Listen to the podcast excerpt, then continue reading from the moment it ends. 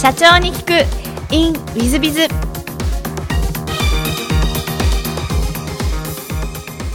本日の社長に聞く in ウィズビズは、えー株式会社ラックス代表取締役中村貴則社長様でいらっしゃいます、えーまずは経歴の方をご紹介させていただきます、えー山口県生まれで神戸大学を卒業後 NTT に入社、えーその後株主会社インフォキャストさんにつながる会社さんを、設立をされていらっしゃいます。えーその後、そちらの会社を楽天株式会社さんに売却後、今現在のあ株式会社ラックスさんにつながるえー株式会社 IT ブーストさんを設立し、代表取締役に就任、そして2015年12月には、東証マザーズに上場していらっしゃる上場企業の社長様、中村社長様でいらっしゃいます。本日はよろしくお願いいたしますよろし。くお願いします。えー、とまず最初のご質問ですが、えーご出身は山口県ということで、はい小学校、中学校時代はどんなお子さんでいらっしゃいましたか？小学校、ただ小学校はあの実は大阪で、で中学校がまた山口みたいな感じでしたね。なるほどで、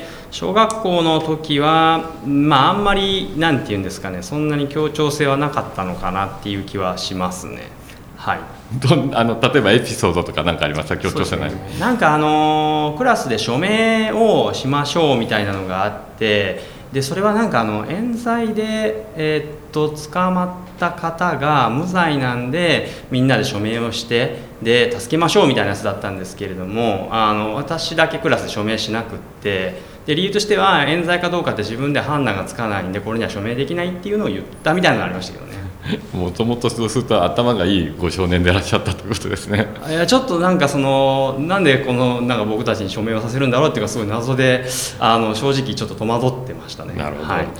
えっ、と高校は大阪ですか？山口ですか？高校も山口ですね。あそうですか、はい高校時代はどんなことをして過ごされたんですか？高校時代はまあ帰宅部だったんであのまあ 各部活にちょっと顔を出してやらせてもらってでまあ帰ってみたいな感じですね。まあ受験があったんで、まあ受験勉強とまあ放課後はまあそんな感じで過ごすみたいな感じでしたけどね。なるほど。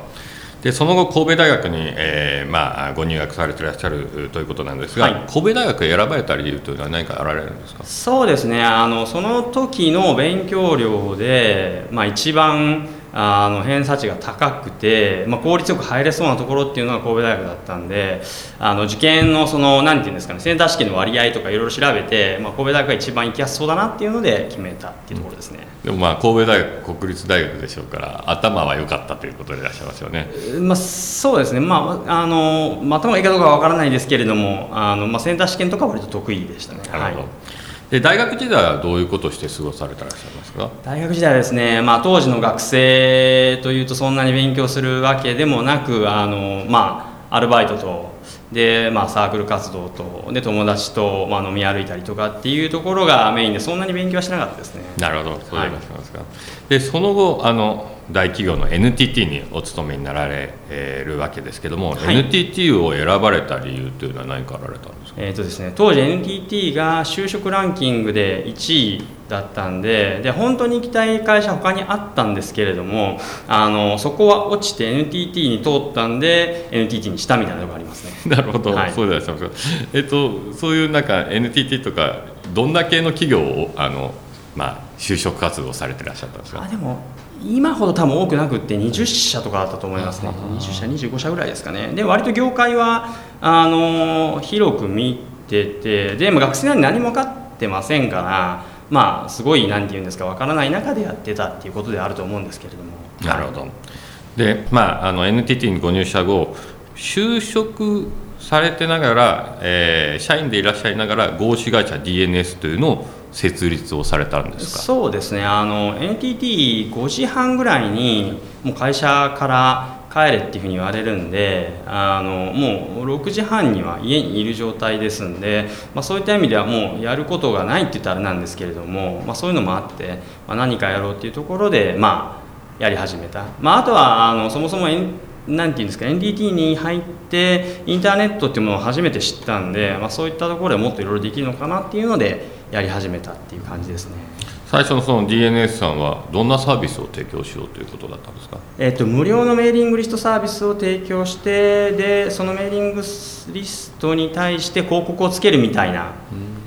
ビジネスですね。はい。じゃあ当時としては画期的だったんじゃないですか？そうですね。今でいうとフェイスブックみたいなイメージなんで、まあ、当時としては画期的でしたね多分。はい。なるほどで、えっと、NTT 入社後2年で NTT は退職されてらっしゃるようなんですそうですね、はい、これはあの辞めた理由は DNS の方が面白かったってことでいらっしゃいますかね？そうですね。あんまり私あの、まあ、小学校の時からそうなんですけれどもその、まあ、協調性があんまりないんであのやっぱり大きな企業の中ではなんていうんですかねこう力を発揮しにくいっていうところがありましたんで、まあ、それは割と入社して本配属になって、まあ、しばらくして気が付いたんででプラスインターネットっていうところでもっとできることがあるんじゃないのかなっていうところで。まあ、2年で辞めるっていうのを決心したっていうところですね。なるほど。そうするとその後はもう DNS さん、まあ、専門というか専属そうですね、まあ、ただ辞めた時の売り上げって全然なかったんであのまあ食っていけるかどうか分からなかったっていう状態だったんですけれどもまあなんとかなるかなっていうところで、はい、なんか怖さとかそういうのはなかったんですか？大企業を辞めて、まあ、ある意味独立ということなんで。いやまあでも日本だとその別にローソンとかで、まあ、当時アルバイトしてでも食べていけるかなと思ったんであの怖さはなかったですね、ね、はい、特にそうですねあのまあ食べるもんさえどうにかなって住むところさえどうにかなれば、まあ、生きてはいけるんで。なるほど、はい、でもう一つご質問なんですが NTT の社員さんでいらっしゃる時に、まあ、あのある意味起業してらっしゃるので、えー今だと副業がこうブームというかそんな感じですけど、当時はあんまり認めてられないんじゃないかなそうですね。就業規則っていうところでいうと問題があった可能性はありますが、まあ、ただ売上とかも0円だったんで、まあ、どちらかっていうとあのお家の農業を手伝ってるみたいなイメージなのかなっていう解釈ではあったんですなるほど。当時の NTT さんのご上司の方々は知らなかったっていう感じですか？いや言ってたんですかね。わかちょっと覚えてないんですけれども、はい、なるほど。そうでいらっしゃいますか、でその後、まあ、株式会社インフォキャストに改装されて、えー、最後は楽天に売却ということでいらっしゃるんですが、ねはい、その、えっと、売却の経緯としては、えっとまあ、いいビジネスができたから楽天にも売っちゃおうというふうにご決断されたんですか？あというよりもそうですね。あのライバル会社が日本に入ってきたんであのそのライバル会社の方が資金量も多いしっていうところで、まあ、ちょっと戦っていくのは厳しいかなっていうところで売却を決意したってところですね。なるほど、はい、ライバルっていうのはどういう企業がライバルだったえっ、ー、とですね、アメリカの E グループスっていう会社が当時あってその会社はアメリカのヤフーが買収してそのサービスを日本のヤフーがやるみたいな状況でしたね。はい、なるほど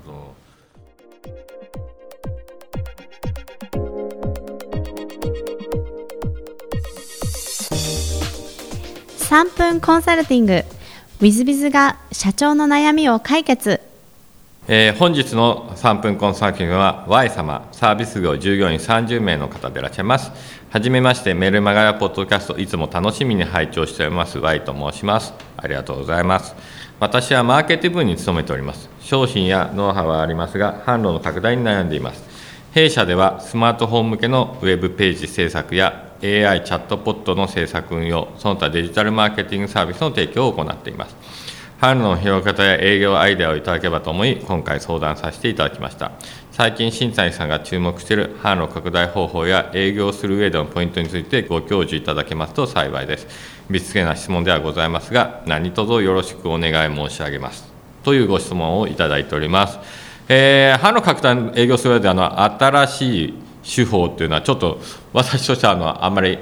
えー、そんなに新しいの出てきてるなって感覚はございません。まあ、あのリーサの皆さん方からすると、フェイスブック広告とかツイッター広告っていうのは目新しいのかもしれませんが、私からするともう随分やっておるのでですね、えー、目新しさはないのかなと思ってます。で、むしろ、えっ、ー、と、おそらく、えー、反則手法というよりは、えーと、営業戦略の方に注目をした方がいいんじゃないかな、販路の拡大にといてはと思います。で商品ごとに、例えば私どもの考え方で、セールステップという考え方がありますが、えー、例えば、えーまあ、ある意味リストを決め、え、ターゲットリストを決めそこに対してそのマーケットについてまず最初のファーストファインディングの何かしら広告宣伝を打ちそしてその後見込みが上がってきたことに対してどうクロージングをして結果的に申込書なり契約書なりを取りお金を回収するのかというのをステップごとに何をやらねばならないそしてそこの第1ステップから第2ステップの確率は何パーセントでいくべきだみたいなことを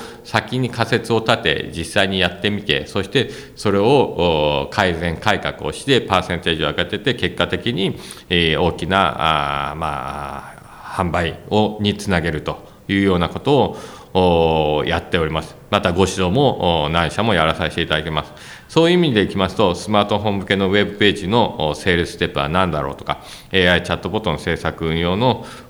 まあ、セールステップはどんな感じだろうと、それもクロージングは電話でするのか、訪問でするのか、えー、まあ、ネット上で全部済ませるのかみたいなことをえ確率を取りながらあその確率をさらに上げてきながら、えー、まあ、ある意味この確率以上の一定確率に収めなきゃいけないというところまで、えー、やっていくということが大変重要なんじゃないかなというふうに思ってます。まあ、今で言うと KPI みたいな言い方になるのかもしれませんが、えー、そういう、まあ、マーケティングステップといいますか、セールステップといいますか、そういうことを考えながらやっていくことの方が、むしろ重要なんではないかなと思ってます。えー、おのずとそうなってくると、おそらく、えー、反則手法も決まってくるんじゃないかと思います。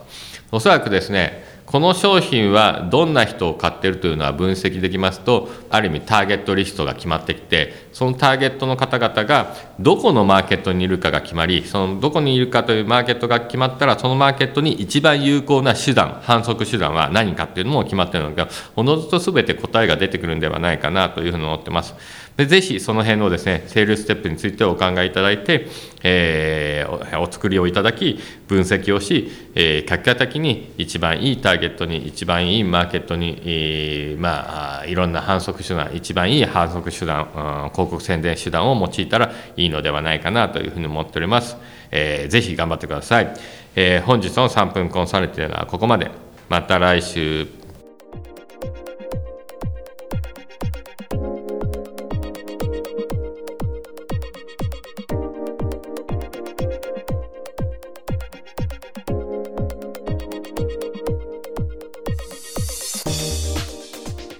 最後までお聞きいただきまして誠にありがとうございました。本日のポッドキャストはここまでになります。また来週お楽しみに。